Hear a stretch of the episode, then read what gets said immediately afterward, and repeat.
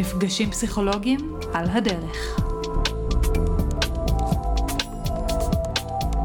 שלום, ברוכים הבאים לפרק מספר 11 של הפודקאסט State of Mind. אני דוקטור איציק אלפסי, והיום יש לי הכבוד לארח את חברת הכנסת לשעבר מטעם כחול לבן, תהילה פרידמן. שלום תהילה. בוקר טוב. שלום, תודה רבה שאת איתנו.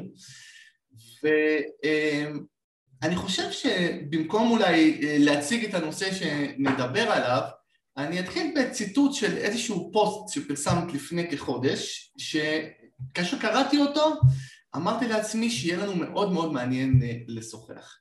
זה פוסט שרשם בעקבות אה, סגירה של קבוצת הפייסבוק שנקראת אני, אני פמיניסטית דתייה ואין לי חוש הומור. בדיוק. המכונות הפדלחושיות. פדלחושיות, זהו, לא ידעתי אם זה פדלחושיות או פדלחושיות. פדלחושיות. וכך רשמתי לה. חוץ מאין סוף דיונים וקמפיינים חשובים, קבוצת הענק שנסגרה היום, אני פמיניסטית דתייה ואין לי חוש הומור, גם יצרה זהות, פדלחושיות. כלומר, הייתי גם קודם, אבל פתאום זו הייתה הגדרה בעולם, לא רק מקום, אלא זרם דתי, מגזר.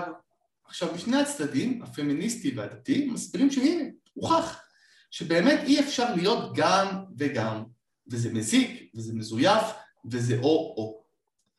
ונדמה לי שצריך להזכיר לטוענים ולהוגים, כשמשהו זהות, אז הוא פשוט קיים.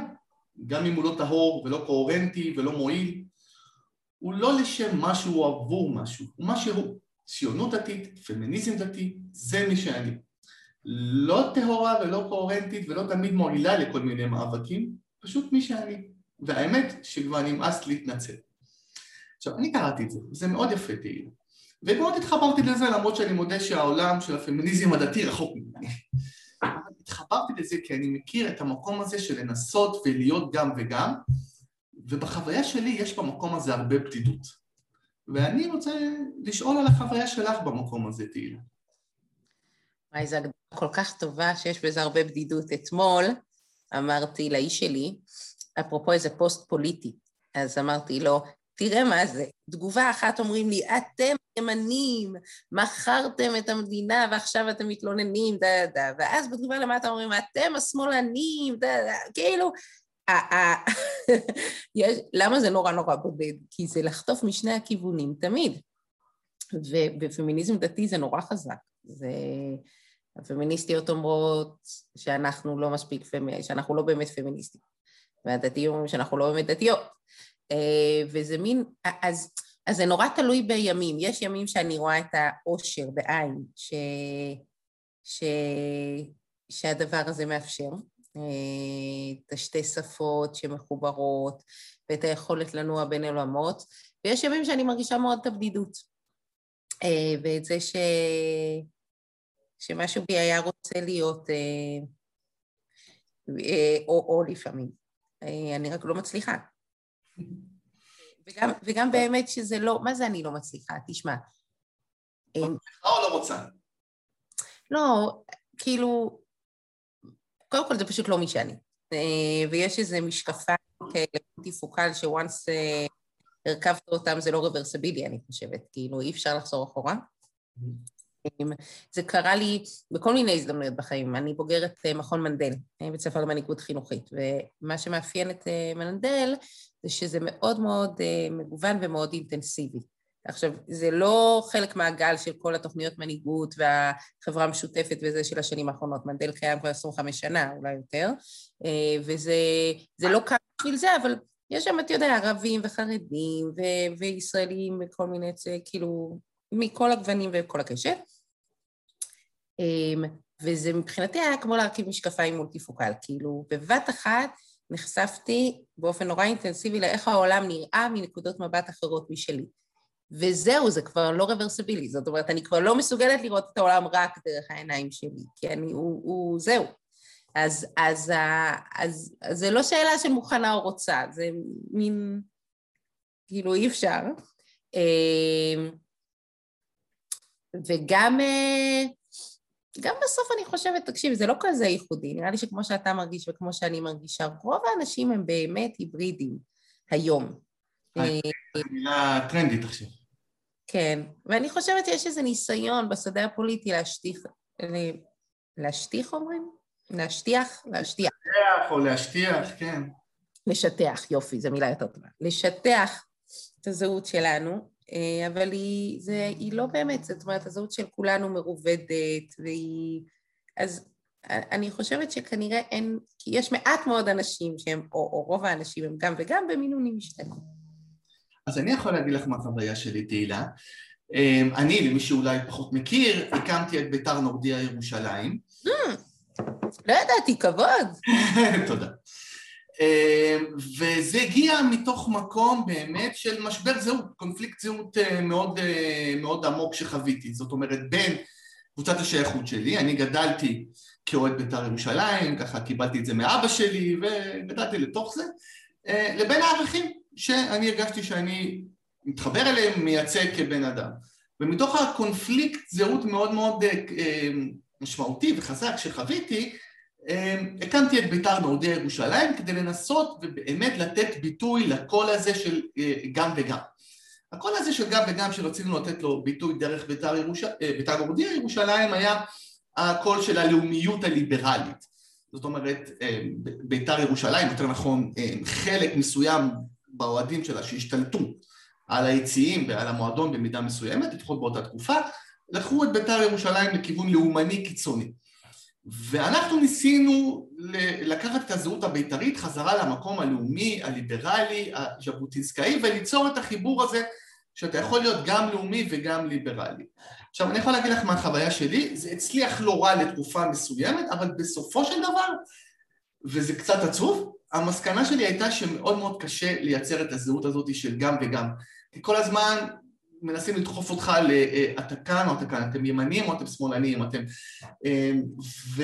אה, וזה, היה, וזה, היה, וזה היה מאוד קשה, ולא סתם שאלתי אותך אם את מרגישה בדידות, כי אני הרבה פעמים הרגשתי איזושהי חוויה של בדידות, הרגשתי שאני לא מוצא את עצמי, לא כאן ולא כאן. מצד שני, היו רגעים שאמרתי, וואו, החיבור הזה זה אפשרי, וזה באמת תחושה, ביטאת את זה נפלא, שאמרת תחושה של עושר. וואי, קודם כל אני לא, אני לא ידעתי על זה שאתה מקים של בית"ר נורדיה, וזו באמת דוגמה מקסימה ממש אה, בעיניי לדבר הזה. אה, אני אגיד לך על ה... זה, אני מרגישה שזה לא רק ששמים אותי עד כאן או כאן, אלא גם אני בעצמי מתגלצ'ת. אה, זאת אומרת, לפעמים אני מתגלת שלי לכיוון, לאחד מהכיוונים. תלוי מול מה, אתה יודע, כשאני עומדת מול תופעה נורא חזקה מאיזשהו כיוון, mm-hmm. מתגלית שלי. אה, ואני חושבת, מה זאת אומרת, כן, זה קשה, אבל נגיד, אני חושבת שעשיתם משהו מאוד נכון, בזה שאמרתם הרעיון הוא לייצר קהילה. נכון. אה, וקבוצה, זאת, כי, כי זהות היא לא, היא לא דבר אה, של יחיד, היא חייבת להיות דבר קבוצתי. אה, וחייב להיות אנחנו לדבר הזה. אה, אני חושבת שעשיתם דבר מבריק, באמת. הרעיון הזה של אה, לייצר, של לומר, מה מאוד אהבתי במה שעשיתם? שאמר, שאמרתם, אנחנו בית"ר. שהם בית"ר, אנחנו בית"ר. ואני מרגישה אותו דבר, אגב, נגיד מול מפלגת הציונות הדתית, שעשתה דבר נורא כואב מבחינתי, לקחה משהו שהוא מגדיר תנועה חברתית רחבה, הציונות הדתית, והפכה אותו למפלגה צרה, ושאני מאוד מאוד גם לא מזדהה עם הערכים שלה, וגם אני חושבת שרוב האנשים שהם ציונים דתיים לא מזדהים איתה, וכאילו נכסה את הדבר הזה. ואני זוכרת שכשזה קרה אמרתי לעצמי, מה זאת אומרת, הם הציונות, אני, הצ... אני לא מוכנה, כאילו, אפשר מול זה שתי תגובות. אפשר לומר, אוקיי, אם הם הציונות, אז אני לא. ואפשר לומר, לא, לא, סליחה, אני הציונות הדתית, והם, זה יופי, זאת אומרת, זה, יש לי את זה, סיפר לי איזה חבר חרדי, ש, שכמה דגל התורה, היה איזה פיצול בתוך העולם החרדי, אני לא זוכרת, בסדר? אה, והרב כהנמן היה חלק של פונוביץ', היה חלק מזה, ואז אמרו לו, ככה אתה אה, מתפצ... או יוצא נגד אגודת ישראל, או מה זאת אומרת? מה זאת אומרת? אני אגודת ישראל. אה, אז הוא אמר, חבר חרדי, שהוא אחד מהככה חרדים מחוללי שינוי, אז הוא אמר, אני רוצה ללמד את התלמידים שלי שאנחנו חרדים. זאת אומרת, לא... אז אני מרגישה שעשיתם אותו דבר, אמרתם, אנחנו בית"ר. אה, זה מאוד מאוד מאוד קשה, מאוד קשה, זה ברור, ממש. כן. אה, בכדורגל גם נראה לי שזה גם קצת תלוי בטח איך הקבוצה משחקת, זה דבר שאני... זה תלוי הרבה, כן. אם הקבוצה לא מצליחה, אז נראה לי שזה בעיה. אה, אבל, אבל אני חושבת שעשיתם פה משהו נכון, ואני גם לא יודעת אם נכון למדוד הצלחה וכישלון בטווחי זמן. כמה זמן זה קיים? אה, ביתר נורדיה קיימת כבר שש שנים וחצי, קרוב לשבע שנים. ומה היה, היה גורם לך להרגיש שזה מצליח? קהילה. אני, אני מההתחלה אני אמרתי, ש, שתיווצר קהילה גדולה ש, שתקדם את הרעיון ותייצג אותו, והכדורגל בשבילי הוא רק כלי. עכשיו, היה לי הרבה מאוד ויכוחים עם, עם הרבה מאוד אנשים שאמרו לא, הכדורגל זה העיקר, ואנחנו צריכים להצליח וזה מה שיביא אוהדים. אבל אני לא אומר, אתה אמרת בצדק, בכדורגל צריך גם לנצח. אבל אני אמרתי שקודם כל המטרה זה קהילה, אנחנו הקמנו את המועדון, את המפעל החברתי הזה ממקום ערכי, ואם לא יהיו אנשים שיזדהו עם הרעיון הזה ו- ו- ויפיצו אותו, ו- ו- אז, אז זה לא יצליח, זה היה מדד ההצלחה. וכשזה הלך ודעך, אז מבחינתי כאילו הרגשתי איזושהי תחושה שזה... אבל תגיד, נגיד הפועל קטמון ירושלים היא אותו מהלך, נכון? הפועל קטמון ירושלים ברמה הפרקטית נקרא לזה, היא אותו מהלך של יצירת קבוצת אוהדים, היא קמה על, על מקום אחר, היא קמה על עניין של אה, אה, איזשהו מאבק בבעלים שבאמת כאילו חירב את המועדון, אה, את המועדון שלהם והם הצלחה מסחררת, זאת אומרת כבית"רי זה קשה לי להודות בזה, אבל אני להודות בזה. חייב לפרגן, קודם כל כאוהד כדורגל ו... וכפטריוט ירושלמי. אז תגיד, אבל, אבל באמת מעניין לנתח, כי אני חושבת ששם מרכז הכובד היה בספורט, נכון? היה גם בספורט, אבל הם גם יצרו זהות חברתית, אה, אה, אפילו יש יאמרו זהות פוליטית מסוימת, אה, ואני חושב... באמת? כן, כן, אני חושב שההצלחה שלהם היא הצלחה, קודם כל הייתה להם קהילה מאוד הומוגנית יחסית, ואצלנו בביתר נורדיה הקהילה הייתה מאוד הטרוגנית, שיש לזה יתרונות וחסרונות. יש להם קהילה מאוד הומוגנית יחסית, וברמה הספורטיבית גם הסיפור שלהם היה ש, שמועדון שממנו בעצם הם יצאו ובאו להחליף, בעצם הוא קרס לגמרי ואז בעצם אה, mm.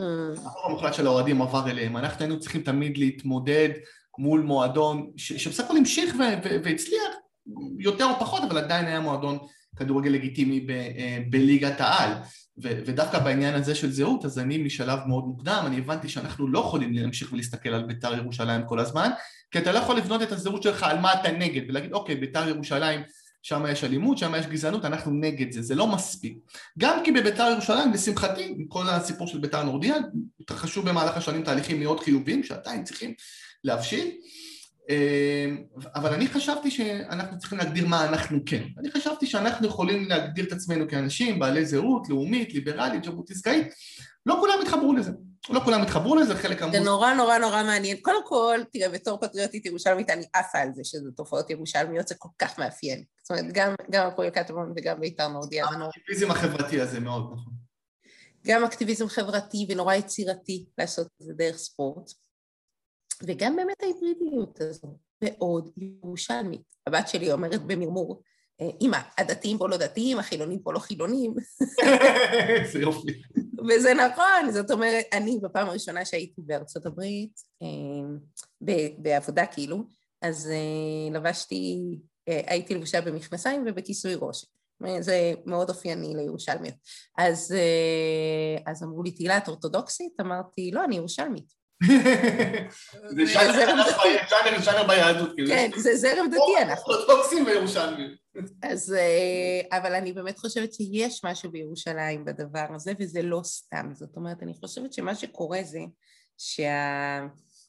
גם אם אתה נורא משתדל, אתה לא מצליח להחזיק את הקופסאות הסטריאוטיפיות. כאילו, כל כך הרבה פעמים פגשת חרדים שהם לא מה שחשבת, וערבים שהם לא מה שחשבת, וחילונים שהם לא... אז בשלב מסוים הפסקת לחשוב. זאת אומרת, כבר הפסקת לראות אדם ולהניח עליו כל מיני הנחות, אה, בגלל שדי, כמה פעמים אתה יכול אה, להיות מופתע. אז אתה הבנת שהמציאות היא הרבה יותר מורכבת. אה, ו- ו- ואני חושבת שלכן זה לא סתם שהתופעות האלה קורות פה. זה נורא נורא נורא יפה בעיניי. השאלה היא איך אנחנו מצליחים להחזיק את זה כשה... נגיד, אני עברתי ממש משבר לפני שבועיים, שלושה, כשהיה את כל הוראות ברחבי הארץ. רשמת, רשמת פוסט, נראה לי אפילו בהתחלה, את אמרת, ירושלים כואבת לי פיזית. נכון, נכון. אני יכולתי להתחבר לזה, גם בתור מישהו שירושלים היא חלק מהגוף שלו כמעט, הייתי אומר. אז ממש ככה הרגשתי, והרגשתי שאנחנו לא מצליחים אה, מספיק טוב. אני אגיד לך את זה אחרת. זה לא שלא מצליחים לעמוד מול קצוות, אלא שיש דברים שאנחנו מתחמקים, שההיברידיות הזו מתחמקת מ- מ- מלתת להם תשובה. אה, ובסוף יש דברים במציאות שהם... אה, שהם, שהם דורשים תשובה, ואז התשובות החד משמעיות, נורא ברור להם, בסדר? אבל אנחנו נהיים נבוכים קצת. כן, נבוכים, הגדרה טובה לתחושה באותם ימים. כן, ואז, ואז, וזה לא מספיק טוב. זאת אומרת, אני חושבת שה... אני הרגשתי שיש, שיש דברים שכאילו אני מסבה מהם את המבט, ואי אפשר, אפשר לנצח להסב מהם את המבט. ועשית, ואנחנו נגיע לזה, ועשית, ועלת, ודיברת, ואני חושב שזה היה מאוד חשוב. אני רוצה אבל ברשותך תהילה לחזור בעצם אה, אה, אה, לנאום הבכורה שלך כחברת כנסת, שעורר הדים מאוד מאוד נרחבים ובאמת התקבל בהמון המון חום מכל קצוות הקשת הפוליטית. ואת אומרת שמה, אני יהודייה, דתייה, ציונית דתית, לאומית, פמיניסטית וירושלמית, אבל אני לא רוצה שכולם יהפכו להיות אני. לא רוצה שכולם יאמינו באותם דברים כמוני.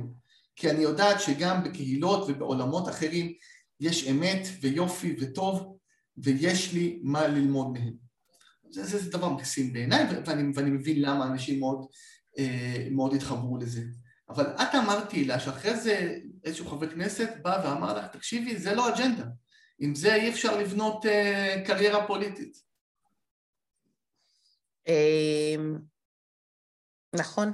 מה שמצחיק הוא שאותו חבר כנסת, שר, זה היה אלקין, אה, והיום הוא, הוא ממקימי... מנסה לפנות... אה, כן, הוא ממקימי ממשלה שקצת מנסה לעשות מזה אג'נדה.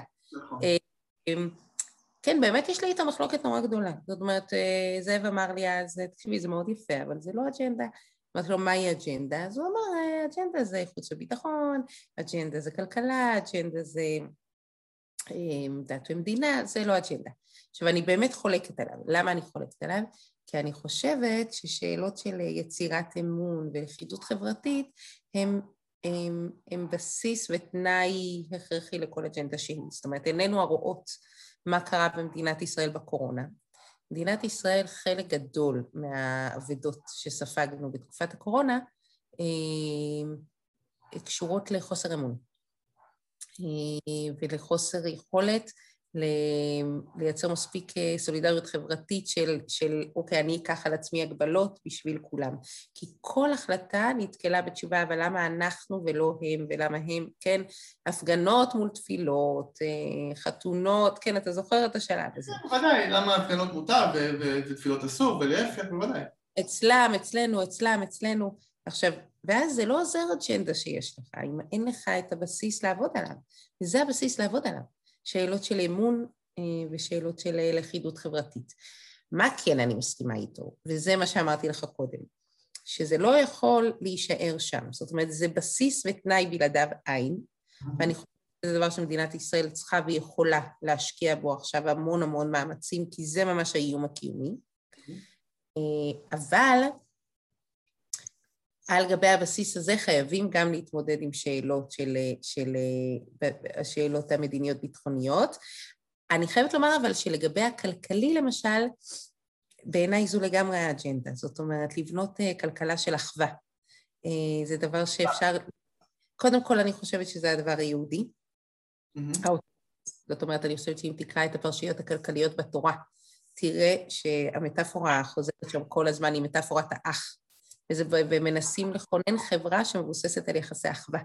ואז, וזה, ואפשר לתרגם את זה, וצריך לתרגם את זה, ואפשר להתווכח על איך מתרגמים את זה, אבל כאילו בגדול גדול גדול בעיניי זו חברה שחותרת לשגשוג אה, אה, כלכלי, אתה יודע, הסרת רגולציות וחסמים ועידוד תחרות, יחד עם אה, רשת ביטחון צפופה מספיק. Mm-hmm. חזקה מאוד מתחת למי שזקוק לה.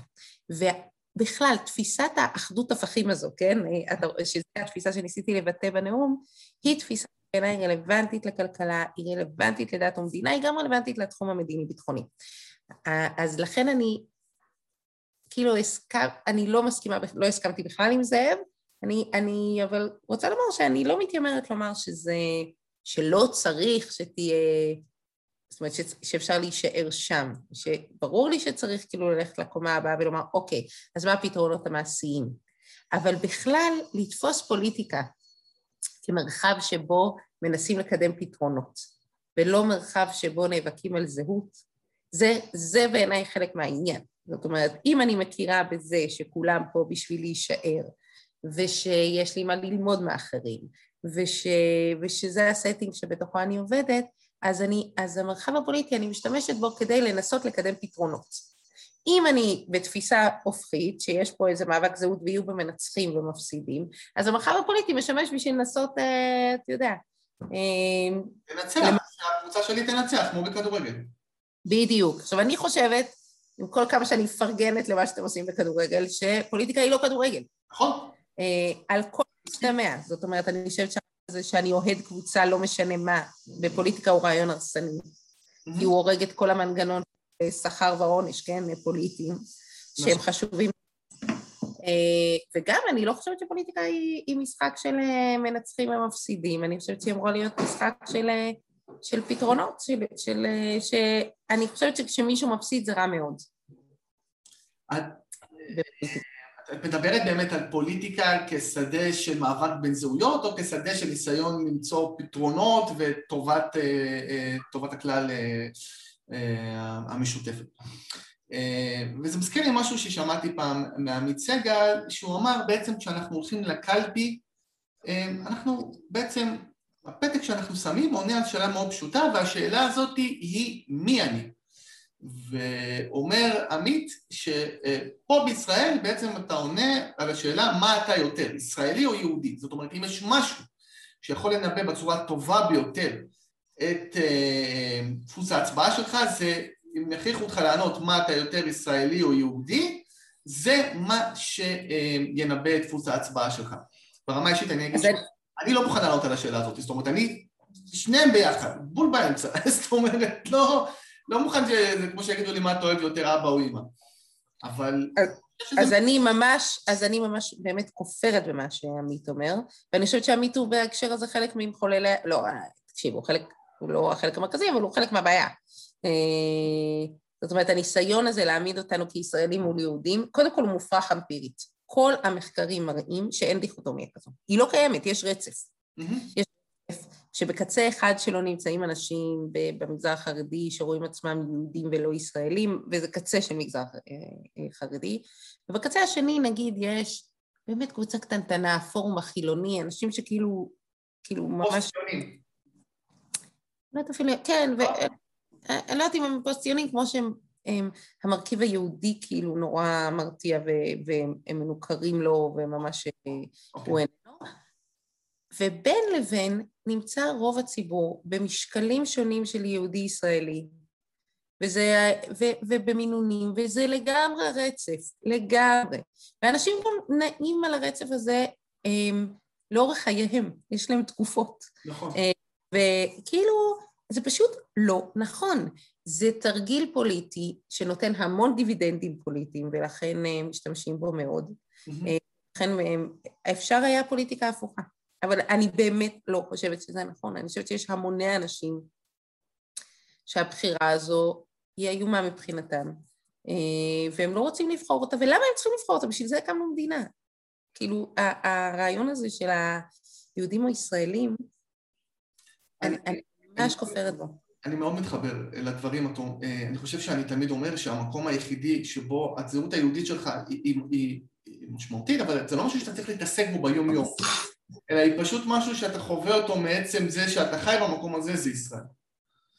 זאת אומרת, אם אתה יהודי שחי אה, בחו"ל, אז אתה צריך לעבוד בלהיות יהודי, אחרת אתה תאבד את הזהות היהודית שלך. בישראל, מעצם זה שאתה חי בישראל, אתה, אתה מרגיש את זה. זאת אומרת, יום המנוחה שלך הוא שבת, ראש השנה שלך הוא א' בתשרי ולא ראשון בינואר, אתה מדבר עברית, זה, חלק ממי שאתה. אז תראה, אני כן חושבת שככל שהזהות הזאת תהיה עמוקה ועשירה יותר, כן ייטב, כן? ככל שהרצף היהודי-ישראלי יהיה חי יותר, גם נהיה יותר אמ, אמ, אותנטיים לתרב, לתרבותנו, אה, וגם נהיה יותר מלוכדים, כי זה אחד מהדברים שיכולים לחבר. אבל אה, לכן כאילו, תראה, למשל יש את החוק שהציע בזמנו, שחוקק חנן פורת, חוק לא תעמוד על דם רעך, שבמדינות אחרות הוא נקרא חוק השומרוני הטוב. עכשיו, אתה יכול לומר, בסדר, מה זה משנה אם קוראים לו כך או כך? כן, זה מונח שלקוח מתוך התרבות הנוצרית, וזה מונח שלקוח מתוך התרבות היהודית. זה משנה. זה משנה. זאת אומרת, אני כן חושבת ש... אני גם חושבת שיש לעולם היהודי ערכים אה, שהם ערכים ייחודיים שלו. זאת אומרת, אני חושבת, בדיוק העיר את תשומת ליבי מישהו שבחוץ לארץ אומרים, סליחה, בחוץ לארץ, באנגלית, אומרים סבתיקה, שבתון. כן. זו, אין לה רפרנס, כי הם לא, אין להם את המילה שבת. נשאר רק סבתיקל. אצלנו השבתון, הרי ברור לך מה זה מהדהד, זה שבת, נכון? שבת, זה, שבת. נכון. כן. זה שבת על כל משמעויותיה. אמ, אז, אז uh, אני כן חושבת שכאילו כן הייתי שמחה שרוב, שישראלים יהיו בני בית בתרבותם היהודית באופן עשיר. אמ, ושזה יהיה שפה שהם מדברים אותה וזה וזה. אני חושבת שפשוט, זה פשוט נורא לא דיכוטומי. זה לא דיכוטומי. אני... העניין הזה באמת של הדיכוטומיה, תהילה, אז את מזכירה פה הרבה את המילת רצף. וזה מתחבר לי לעניין שהוא אולי גם כן מגיע מירושלים, העניין הזה של דתי רצף. נדמה לי שמי שטבע את המונח הזה היה עקיבא נוביק, אמרו לי... על הספקטרום, מה שאנחנו אומרים. על הספקטרום, בדיוק, דתי רצף. זה כמו ששואלים אותי, מה אתה חילוני, דתי, מסורתי, אני אומר, אני כיפה שקופה. אז, אז, אז אצלם אומרים על מישהו, נגיד, הוא דתי, אני אומרת, הוא על הספקטרום. על הספקטרום, בדיוק. ולאנשים קשה, קשה עם זה. זאת אומרת, רגע, אתה דתי, אתה חילוני, כאילו, אתה, אתה שומר שבת, אתה לא שומר שבת, כאילו, אתה, אתה, מה אתה, כאילו, חושבים שאולי כדתיים, אולי אנחנו מכירים את זה, שאתה עושה שקר בנפשך, או שאתה מנסה כאילו לדלג על שני הסעיפים, או ליהנות מכל העולמות, אבל אני לגמרי חושב שגם דתיות היא רצף, זאת אומרת, האם את, האם את מסכימה עם זה, תהילה? ואם נחזור רגע לעניין של פמיניזם דתי, להיות פמיניסטית דתייה, אז, אז אני קראתי ביקורת על זה שאומרים בעצם, וגם נכנסתי לקבוצה כי זה עניין אותי לראות מה המייסדת של הקבוצה. על מה המהומה? על מה המהומה? למה היא החליטה לסגור את הקבוצה? ואני, מתוך המלל הרב, ואני לא בקיא בכל הז'רגון ובכל הזה, הבנתי שהיא בעצם אומרת שהיא הגיעה למסקנה אחרי כך וכך שנים, שלהיות דתייה ולהיות פמיניסטית לא הולך ביחד. כן, אז תראה. ואת לא אהבת את זה, אם אני, אם אני הבנתי בפוסט שלך. כן, קודם כל, כמו שכתבתי בפוסט, מה זה לא הולך ביחד? שלום, נעים מאוד. כאילו, יכול לומר לבן אדם, אה, אה, את לא הולכת ביחד. טוב, מה לעשות, אבל זה מי שאני. אה, אז קודם כל אני רוצה להגיד לך משהו על דתיות הרצף. תראה, יש לי פה איזה דילמה פנימית, בסדר? כי אני כן, גם באורחות חיי וגם באיך שאני מחנכת את ילדיי, מאוד משתדלת להיות אדם מקפיד שומר מצוות בהקפדה. Mm. אמ, יחד עם זאת, יש לי איזה מבט אמ, אוהד, בואו נגיד ככה, על התופעה הזו, כי אני חושבת שהאלטרנטיבה לה היא, היא כן, פעם דתל"שים היו, אתה יודע, חותכים, כן. הם, זורקים, הולכים, בועטים, כועסים, נכון? כאילו זה היה הרבה יותר חם. אני אגיד בסוגריים, אני בוגר עם אלפר. כן, והיום, היום יש משהו הרבה יותר רך בדבר הזה. בדיוק. עכשיו, אני מאוד אוהב, אני תמיד אומר שאני מאוד מעריך את אימלפארק, כי אימלפארק אפשר לי להמשיך להיות גם מישהו שמסתובב בלי כיפה, ולא מקפיד קלה כבחמורה, ועדיין להרגיש, לא יודע אם דתי, אני לא יכול להגיד דתי, אבל להרגיש חלק מהדת היהודית. ולכן אני לא אוהב את המונח דתל"ש, דתי לשעבר. זאת אומרת, אני יהודי, אני לא יהודי לשעבר, אני תמיד אשאר יהודי. אבל במובן הזה, אגב, אני חושבת שפשוט גם התמזרחנו. זאת אומרת, אני חושבת. כן. הגדולה של המסורת המזרחית הייתה שהיא הייתה כזאת תמיד. נכון, קידוש וטלוויזיה. אני, בבית שלי זה לא היה, אבל אצל השכנים ואצל קרובי משפחה, מכיר את זה לגמרי, וזה לא היה, לא היה לי מוזר. תמיד אומר שהבית כנסת של... שהייתי מתפלל בו עם אבא שלי בילדותי בבית שמש, זה הבית כנסת היחיד שבחגים, כן, כשזה אפשרי, אפשר להעביר אש, יש הפסקת סיגריה מובנית. זאת אומרת, אחרי, בין קריאת תוכן למוסף, יש אפריטיף. וואלה? אני יודע, הדבר שלי, אבל כולם היו יוצאים, וכן. איזה קטעים. לא, אבל אני רוצה להגיד שגם גם, גם לא טלוויזיה וסיגריה, אלא כאילו אצל, אצל מזרח, במסורת המזרחית אף פעם אני חושבת לא קיבלו את הדתי חילוני, mm-hmm. את הדבר הזה. זה קשור נראה לי לחוויה אחרת אל מול המודרנה וההשכלה. נכון, אני למדתי אצל דוקטור ניסים ליאון. זכותו תגן עליו. חד משמעית, ובאמת אחד, אחד האנשים המבריקים בניתוח של החברה הישראלית בעיניי, ואחד הדברים המעניינים שלמדתי מניסים, היה באמת שבדיוק מה שאת אומרת, תהילה, שאצל יהודי המזרח הדת היא רצף, ואתה נמצא איפה שעוד הרצף, אין דבר כזה דתי חילוני, יש יותר, מקיים מצוות, פחות מקיים מצוות, אבל כולם כאילו קוראים לזה מסורתי בארץ. כולם. נכון, אז הדבר הזה... הדיכוטומית מגיעה באמת מהיהדות האשכנזית, מגיעה באמת מאירופה, ויכול להיות באמת, כמו שאת אומרת, זה קשור יותר להתמודדות עם המודרנה ודברים כאלה, מעניין אותי לשמוע איך את מנתחת את זה. תראה, למשל אריאל פיקר, דוקטור אריאל פיקר, הוא ממש כופר בזה, הוא אומר שזה לא נכון, זאת אומרת שאותן תופעות של מחקומי המסורתיות היו קיימות אה, אה, בארצות האשכנזיות, זה פשוט נגדע מאוד בשואה ולכן אנחנו לא מכירים את זה.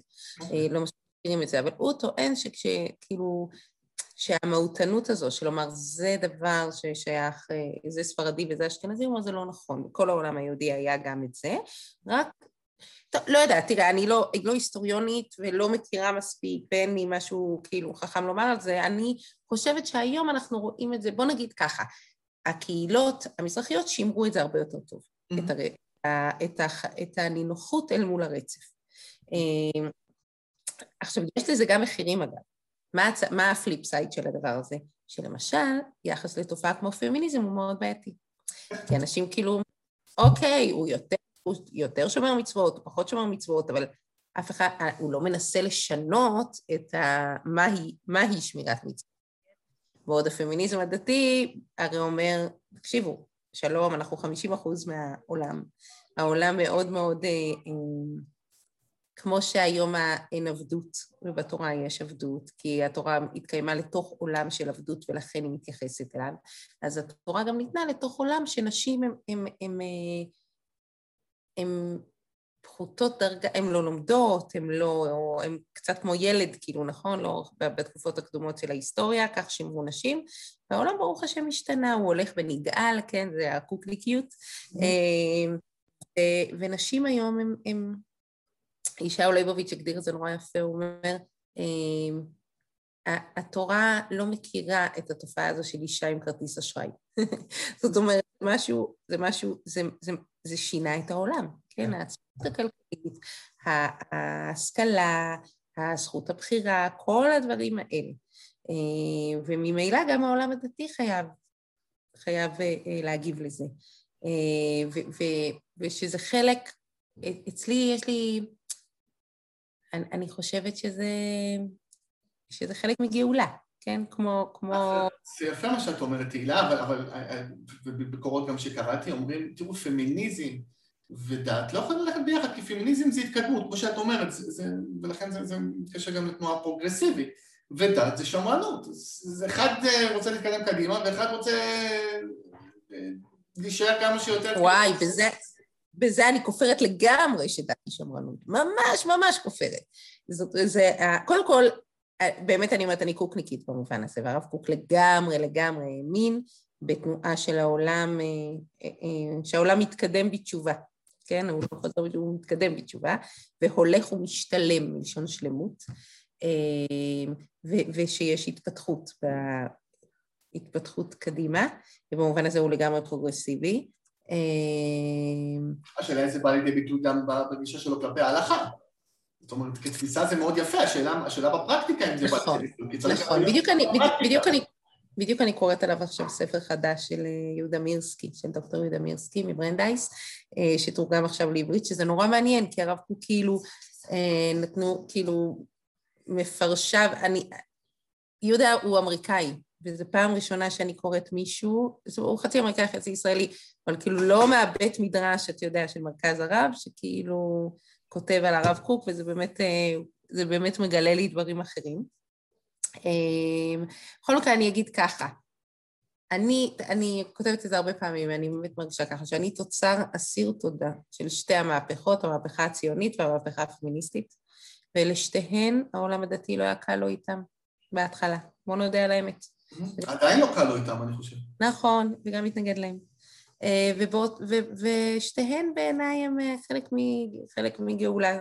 אה, ובסדר, זה לאט לאט, אבל אין לי ספק בהקשר הזה של פמיניזם דתי, את, ה, את התורה כשמרנות. ממש להפך אפילו, אני חושבת שהקריאה של פסח לחירות, mm-hmm. בכלל, התפיסה הזו שאפשר, עם של עבדים יכול להפוך להיות שעם יכול להיווצר מעבדים שיוצאים לחירות. תפיסה מאוד לא שמרנית.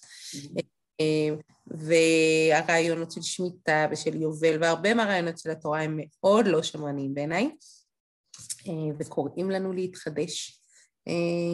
שאלה, איך אתה, איך, אתה, איך אתה בוחר לקרוא בתורה? באמת אפשר למצוא בה הכל, ובזה אני... כן, אבל אני חושבת שהתורה היא, היא מציבה לנו יעד של להיות ממלכת כהנים וגוי קדוש, וקוראת לנו לחתור לשם, ואני מאוד מאוד מושפעת גם מה, מהתורה של הרב זקס.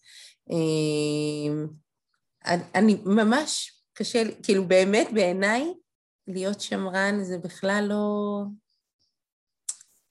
זה לא דבר דתי, בעיניי. זה אמירה מהפכנית.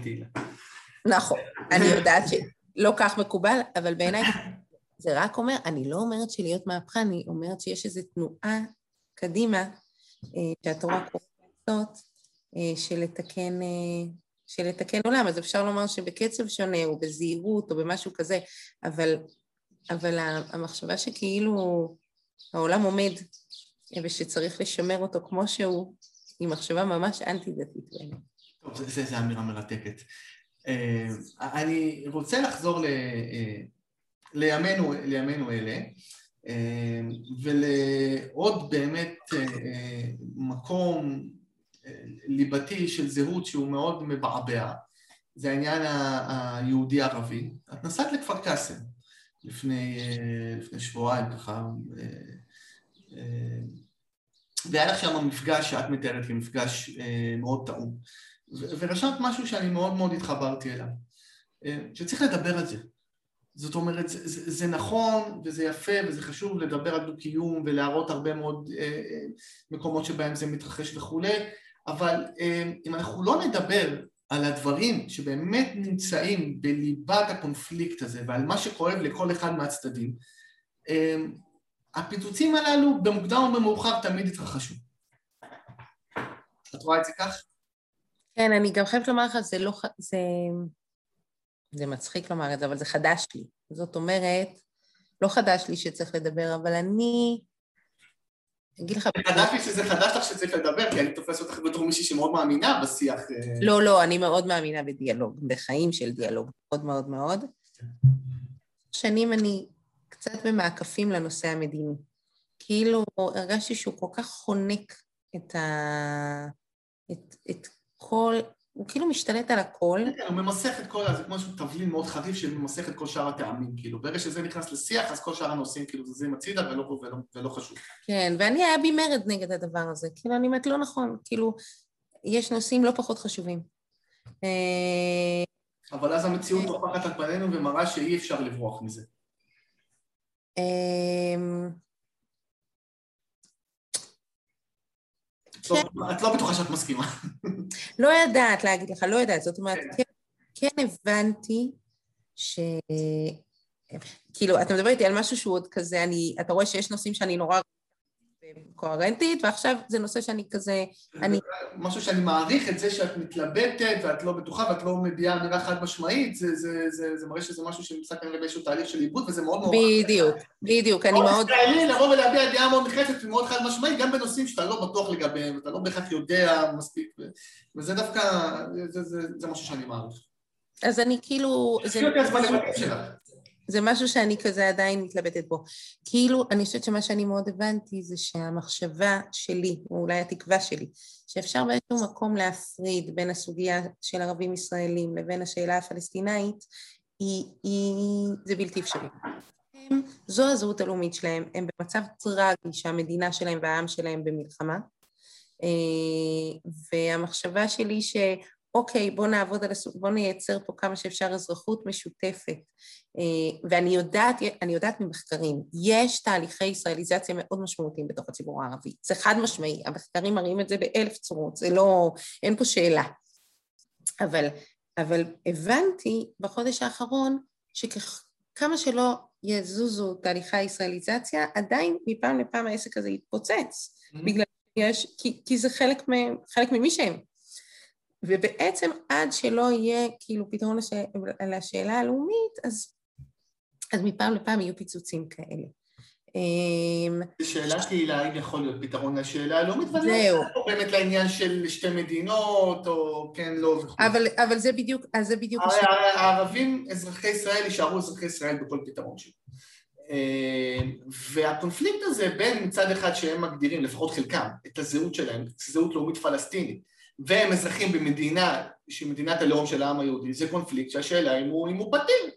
או שאפשר רק לנסות לעקוף אותו ולחיות חיים, ולחיות חיים נוחים וטובים לכולנו, ו- ולקוות שזה לא יתפוצץ עלינו. האם אפשר ליצור איזושהי זהות משותפת לאנשים שהם בני אה, לאומים שונים בתוך מדינה שהיא מדינת הלאום של העם היהודי, ואני אה, כציוני לא, לא אהיה מוכן להתבשר על זה, זאת אומרת, אני לא אהיה מוכן לוותר על זה שזה מדינת הלאום של העם היהודי. בדיוק, בדיוק. אז גם אני, מהיותי ציונית, אבל בגלל שאני כל כך ציונית והנושא הלאומי נורא נורא משמעותי לי, אז, אז אני מבינה שהוא גם, אני לא יכולה לצפות שהוא לא יהיה משמעותי למישהו אחר.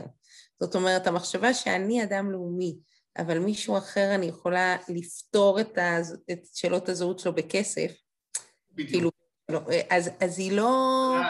ז'בוטינסקי כתב על זה מאוד יפה במאמר המפורסם שלו על קיר הברזל, לא זוכר כרגע את הציטוט המדויק, אבל הוא אמר הוא דווקא מבקר אז את, את מה שהוא קורא להם שוחרי השלום, את אה, האנשים, התנועה הסוציאליסטית בציונות, הוא אומר, הם חושבים שאפשר לפייס את ערביי ארץ ישראל בזה שניתן להם רווחה כלכלית ונסלול מסילות, והוא נותן שם, אז, אז, אז, אני לא מקבל את זה, זה אפילו זלזול, הוא אומר, הם מזלזלים בהם. אני לא מקבל את זה, הרגש, הסנטימנט שלהם, החיבור שלהם למקום ולאדמה, תמיד יישאר. הוא תמיד יישאר. אז, אז אני, אז אני מסכימה עם זה, אני מסכימה עם שז'בוטינסקי אומר, בעיקר בגלל מבט פנימה, אני אומרת זה כמו שאני, לא, לא אוותר על הדבר הזה אצלי. אז השאלה באמת, תהילה, ואני, לי אין תשובה, ואני לא יודע אם לך תהיה תשובה. אפשר לייצר איזשהו משהו, איזושהי זהות משותפת ש... גם אה, בלי לוותר על הזהות של מדינת ישראל כמדינה יהודית, שגם ערבים ישראלים יוכלו להרגיש בה בנוח? אז אני חושבת שכן, אני, חוש... אני, אני חושבת שכן. אמ, דנה וייס אמרה באחד הפאנלים, הדיונים האינסופיים, צריך לחשוב איך מייצרים אולי איזושהי זהות של ישראל כמדינת סטארט-אפ ש, שכולם יכולים... אבל אני, אני לא רוצה להיות, כאילו, אני, אני לא הייתי מתגייס שלוש שנים, את השלוש שנים הכי טובות מהחיים שלי, לצבא הגנה למדינת סטארט-אפ. אני עשיתי את זה כצבא הגנה למדינת ישראל, כי אני הרגשתי זכות מאוד גדולה ללבוש מדים ולשרת בצבא הגנה לישראל, להיות אה, מישהו שמגן על העם היהודי, כי אני לא הייתי איזה גיבור גדול, מטכ"ליסט, הייתי, הייתי אה, איש צוות טנק, הייתי, אבל אני מאוד גאה בעובדה, וזה אחד הדברים שהכי גאה בהם שעשיתי, זה ששירתתי, אה, ואני חושב כאילו יהודים במשך אלפיים שנה חלמו שיהיו יהודים שיוכלו להגן עליהם. ולי הייתה את הזכות הזאת. אני לא הייתי עושה את זה בשביל מדינת סטארט-אפ או איך שלא נקרא לזה. כן, קודם כל אני מסכימה. תראה, זה יצטרך להיות סיפור כזה שהוא, שזה, כן, זו מדינת העם היהודי, אה, והיא גם, והיא גם המדינה של כל מי שגר בה. אה, ואני, בוא נגיד ככה, זה ללא ספק האתגר הכי גדול שיש לנו, בסדר? לגמרי. אני חושב שאנחנו צריכים להסתכל על האתגר הזה בעיניים ולא לברוח ממנו. בדיוק. אז זה מה שכשכתבתי חייבים לדבר על זה, לזה התכוונתי. ולזה התחברתי. אז זה צריך להסתכל בעיניים. נכון. אפשר לעקוף אותו, אי אפשר ללכת למקומות אחרים, זה האתגר ואין בלתו. ומה שיצאתי מעודדת מכפר קאסם, תקשיב, הם הזמינו אותי. זאת אומרת, אה, זה לא טריוויאלי. הם הזמינו אותי, והיה שם גם הרב שי פירון, ואנחנו שנינו לא, אנשי שמאל, ושנינו לא אנשים שאומרים, אוקיי, בוא, נס, בוא נתעסק בזה, כאילו בוא נייצר פה אנחנו אזרחי ונשים את הסיפור הלאומי בצד, אנחנו שנינו אנשים לאומיים. אני דיברתי שם על אחותי שגרה בלוד, וסיפרתי להם את לוד מנקודת המבט שלה, זה לא היה שיחה קלה. Mm-hmm. באוזנ... לאוזניים שלהם, זה לא היה שיחה קלה גם בשבילי. Mm-hmm. אני ככה ממש הרגשתי שאני מתאמצת להחזיק אותה, כי כל כך נוח לי לברוח למקומות, אתה יודע, הרכים והמחברים. בדיוק, ו... בדיוק. כן, והייתי צריכה כאילו להחזיק את זה, את הדבר הזה, שאומר, לא, שנייה, בוא נשהה בתוך מה שכואב וקשה. ונהיה... זה ממש מזכיר לי טיפול פסיכולוגי. זאת אומרת, באמת, האומץ להיכנס למקומות האלה שקשה וכואב, ופשוט הנטייה הטבעית היא לברוח מהם. ו... אבל... אבל אני חושבת שבשביל להיות בהם, זה רק אם אני, אם ברור להם, ותדע לך שאני מגלה שזה לא ברור להם, שאני לא מתכוונת לגרש אותם מפה, אני לא רוצה לגרש אותם מפה, ואין לי שום ספק שהם חלק מהסיפור שלי. זה לא ברור להם. זה הדהים אותי לגלות בפעם הראשונה, ש, כשישבתי עם חבר ערבי, שהוא איש מאוד מאוד רציני כזה וזה וזה, והוא אמר לי, תהילה, אנחנו באמת חושבים שיש סיכוי שתטרנספרו אותנו. טוב, האמת היא שזה, שזה די מדהים, כמו שזה מדהים אותך, זה גם מדהים אותי. אני, אני אחזור לז'בוטינסקי, שעל קיר הברזל, שנתפס כמניפסט המכונן, של, של אבי הימניות בתנועה הציונית, הוא אומר, הוא מתחיל ואומר, אני נשבע בשמי ובשם צאצאיי, ואני מבחינתי, לפחות ברמה רוחנית צאצא של ז'בוטינסקי, לעולם לא נגרש או נפעל או שום דבר את ערביי ישראל. זאת אומרת, בזה הוא מתחיל. מבחינתי זה מובן מאליו, זאת אומרת... אבל אני חושבת, אני חושבת שבגלל שהוא מבין שבלי זה אי אפשר... בוודאי, בוודאי. אה, עכשיו, כי, כי תחשוב, אתה הולך על המטאפורה, אתה פסיכולוג, נכון? אתה הולך על המטאפורה הפסיכולוגית. כן. אז קודם כל אני חושבת שבכלל, המטאפורה הפסיכולוגית היא סופר חשובה, כי אני חושבת שישראל היא חברה פוסט-טראומטית. איפה שאתה נוגע, באמת איפה שאתה נוגע. החל מסתם עם שעבר ניסיון להשמדת עם, או עבר השמדת עם, mm-hmm. דרך המלחמות, דרך התמודדויות, וגם, וגם, וגם כאילו בסיפור היהודי-ערבי. וה... ואנחנו אף פעם גם לא מטפלים בזה. כאילו, הרבה אני חושבת עלינו כירושלמים. עברנו את האינתיפאדה השנייה, לא מדברים על זה בירושלים. לא מדברים על זה אף פעם לא הייתי בשיחה בירושלים, שאנשים ממש דיברו על, ה, על השנים האלה, שהאוטובוסים פה התפוצצו, שבתי קפה התפוצצו, שחיינו עם הדבר הזה, כאילו זה נגמר, טק טק סגרנו, ביי, ממשיכים. שזה סוג של מנגנון הגנה שמאפשר לנו באמת להמשיך ולחיות במקום הלא תמיד נורמלי הזה. אבל תראה, אני מבין את הצורך לעבד את החוויה בדיעבד. אבל אי אפשר ככה, תראה, תראה עכשיו עם הקורונה, טק, נגמר, ביי. בדיוק, בדיוק, בדיוק. כאילו, עברנו שנה, טק, נגמר, ביי, ממשיכים הלאה, אנחנו כבר שני עשורים קדימה, כבר היה מירון, כבר היה איזה, נכון. כאילו, אפילו, אתה יודע, היה את הפיצוץ הזה הגדול, סביב כאילו עזה והערים המעורבות, בום, אנחנו בתוך הקמת הממשלה. הקצב והחוסר עיבוד משאיר את כולנו כל הזמן מין ואז זה מתפוצץ, זה הכל כאילו לא מתפוצץ לנו כל הזמן. זה מאוד נכון מה שאת אומרת, אם אנחנו לא מאבדים את החוויה, מתי שהוא במוקדם או במאוחר, היא, היא תחזור לרדוף אותנו. אני מאוד, אה, אני, אני, מבחינה פסיכולוגית, אני מאוד מתחבר לזה, זאת אומרת, אנחנו עסוקים הרבה מאוד בהדחקה כדי לשרוד, כדי להמשיך ולתפקד, ומתישהו אה, זה מתפוצץ.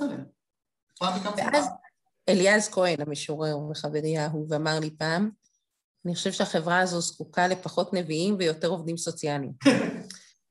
הוא, הוא פשוט משורר ועובד סוציאלי, והוא נביא כזה קצת, אז כן. כאילו, כל הדורשי אמת האלה, כאילו אני מרגישה שאנחנו צריכים קצת שהיא מנהיגות מלטפת, הילרית כזו, לא קילרית, כאילו קצת, כאילו לעבוד על המקום הזה. לא, לא בקטע מדחיק, בקטע של לדבר כאילו לאבד את הדברים, ואז אני חוזרת למפגש בכפר קאסם, ברגע שהם משוכנעים שאני לא רוצה לגרש אותם, אז אני חושבת שאפשר לדבר על זה. על מה ש... על, על, על אוקיי, בוא נהיה בתוך המקום הזה, שאני באמת, אני אומרת לך, אני בורחת ממנו כמעט רוב חיי, באמת. כאילו, אני עסוקה נורא בדת ומדינה, ואני עסוקה בשאלות של עוני, ושל חברה, ושל זה ושל זה, וגם, וגם של אזרחות משותפת, אבל המקום הלאומי, ההתרגשות, הקלאש הלאומי, אני ממש בורחת ממנו. אה, וישבתי שם בכפר קאסם ואמרתי, די, אי אפשר לברוח. חייבים להיות בתוך המקום הסיוטי הזה, כי, כי אי אפשר לברוח. צריך לפתור, צריך לדבר על זה, לא יודע אם אפשר לפתור את זה, אבל בטח צריך לדבר על זה, ואני אני, אני מסכים איתך בעניין הזה, תהילה.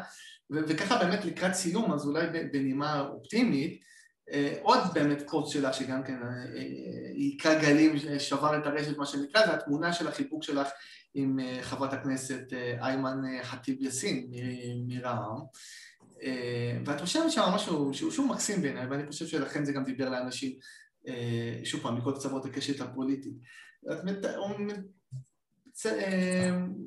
שמה את התמונה עם החיבוק שלכם ורושמת אמרתי לאיימן שהחיבוק הזה היה יקר לי במיוחד, כיוון שאני יודעת עד כמה הנאום שלי, שהיה מאוד מאוד יהודי וציוני, והתרפק על שחרור ירושלים ונס שיבת ציון, לא קל לאוזניה. זה נכון, היא אמרה לי, אבל את הלב, את הלב מרגישים. זאת אומרת, כנראה שלא רק רחמנא ליבא בעי, וזה מקסים בעיניי. אתה מכיר את רחמנא ליבא בעי, נכון? מכיר את רחמנא ליבא בעי, בוודאי. אז זה הפתיע אותי, אגב, בגלל המשפט הזה, זה לא, באמת הפתיע אותי שהפוסט הזה שבר את הרשת. כתבתי אותו בשביל לפרגן לאימאן, אני אוהבת אותה נורא. אה, ו- ולא, ובגלל שהוא כתוב ככה, רחמנא לי בבית, זה כאילו ביטוי דתי, לא חשבתי שאנשים כן. בכלל לדבר עליהם. כן. אה, זה הרי אומר, אה, אלוהים רוצה את הלב, נכון? זה מה שזה אומר. נכון, נכון. תראה, אני באמת יש, אני אגיד לך מה, יש, יש תקווה בתמונה הזאת. אני חושב שזה מעבר לקיט, אם יורשה לי לומר, של אה, חברת כנסת אה, אה, יהודייה דתייה וחברת כנסת ערבייה. אה, יש פה מקום שאומר שאנחנו יכולים, גם אם אנחנו לא מסכימים ואנחנו לא שותפים לאותו סיפור, אבל אנחנו יכולים להתחבר ברמה האנושית למקום הזה ש, אה, אה, של, של אנשים של מה שחשוב להם ומה שמרגש אותם. אמ, ויש בזה, בזה משהו, משהו עמוק בעיניי, ואולי איזשהו פתח שדר, שדרכו אפשר לנסות ולהיכנס ולעבוד. אני לא בטוח, אבל יכול... אני אגיד לך, אבל מה... אני אגיד לך מה אני מבינה, אבל... זה לא תשובה בלעדית, וצריך לקבל את זה שזה זה מאוד מאוד עוזר לחלק מהזמן, ושיש רגעים שבהם זה לא, זה לא עוזר. זאת אומרת, ואם מוכנים לקבל את זה, ואם מוכנים לקבל את זה שיש זמנים כאלה וזה... וכנראה שאנחנו מוכרחים לחיות בתוך זה שיש ימים ש... כאילו, אני התקשרתי לאימאן בתוך הבלגן, והיא לא ענתה. וכאילו, זה היה מאמץ מבחינתי להתקשר, ואני גם מבינה את זה שהיא לא ענתה. אה, ולא לא הצלחנו לדבר בתוך ה... בתוך ה... טוב, שזה מבאס. מצד אחד, מצד שני. אבל אני, אבל אני מניחה שאם אני אתקשר עכשיו, כן אצליח לדבר. כן. אז, אה, אז כאילו, אם מוכנים לקבל את זה שיש זמנים, אה, ו- ו- ולחיות בתוך הסדרים לא מושלמים, ולחיות בתוך מציאות לא מושלמת, אני אספר לך את זה ממקום אחר, ובזה באמת נסיים. זה לוקח אותנו לסוגיה אחרת, אבל אנחנו לא פותחים אותה, לסוגיה הלהט"בית. אחרי ששירה בנקי נרצחה, אז, אה, אז באתי עם הבת שלי לעצרת אה, שהייתה בכיכר ציון, והשתתפו בה הנשיא, והרב בן הוא היה, וככה. ובאמצע העצרת, הילדה בת 13 חשבה שזה המקום לנהל את שיחת אה, השיחה, אז היא אומרת לי, אמא, מישהו אמר לי שזה אסור. אני אומרת לה, מה אסור? אז היא אומרת לי, אה, אה, זה אסור. אני אומרת לה, מה, יחסי מין בין גברים? אז היא אומרת לי, כן. אז אני אומרת לה, נכון, זה אסור. אז היא אומרת לי, מה זאת אומרת? אני אומרת לה, כתוב בתורה. אז אמרתי לה, אז מה אנחנו עושים פה? אז אמרתי לה, תגידי, גם לחלל שבת אסור, עונש כרת. את מדמיינת שהיו רוצחים מישהו כי הוא חילל שבת ואנחנו היינו נשארים בבית? והתשובה הזו באיזושהי צורה הניחה את דעתה, שזה מאוד הפתיע אותי, כאילו. כי זה מין תשובה שאומרת, תקשיבי, אני לא, אין לי עכשיו לומר לך מניפסט שלם, קוהרנטי ומושלם. יש בתוכו סתירות. ויש, אבל, אבל יש בו איזה משהו שאומר, רחמנא לי בבית, קודם כל, יש איזו שכבת נכון אנושית, חזקה. קודם כל אנושית. קודם כל אנושית. יש איזו שכבת בסיס אנושית חזקה, ועל גביה יבואו התורות והאידיאולוגיות והתפיסות, וה... וגם, ו, ובהקשר הלאומי אני אגיד, ואפילו זה לפעמים, לפעמים כאילו באיזה השעיה אנחנו חוזרים לאיזה מצב, אה, בסדר, זו המציאות, זה הדבר שבתוכו אנחנו חיים, וזה, במובן הזה אני לא מהפכנית, זה לאט וזה בזהירות, אבל...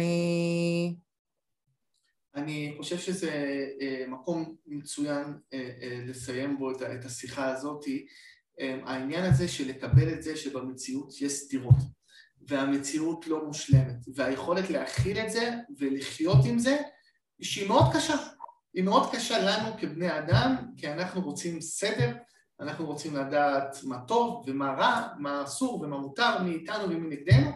המציאות היא יותר מורכבת מזה, וקשה, קשה להכיל ולקבל את המציאות הזאת, וכמו שאת אומרת, זה עבודה, צריך לעבוד בזה כל יום, כל הזמן, ואני יכול להגיד תהילה שאני חושב שאנשים כמוך עושים עבודת קודש בדבר הזה, ואני מחזק את ידייך להמשיך ולעשות את הדבר הזה. לא בכל דבר אני מסכים, אבל בדרך, בדרך אני, אני לגמרי שותף. תודה רבה. שמחתי. תודה תהילה, תודה רבה שהצטרפת אלינו היום, תודה רבה לכם שהאזנתם, ניפגש בפרק הבא, להתראות. להתראות.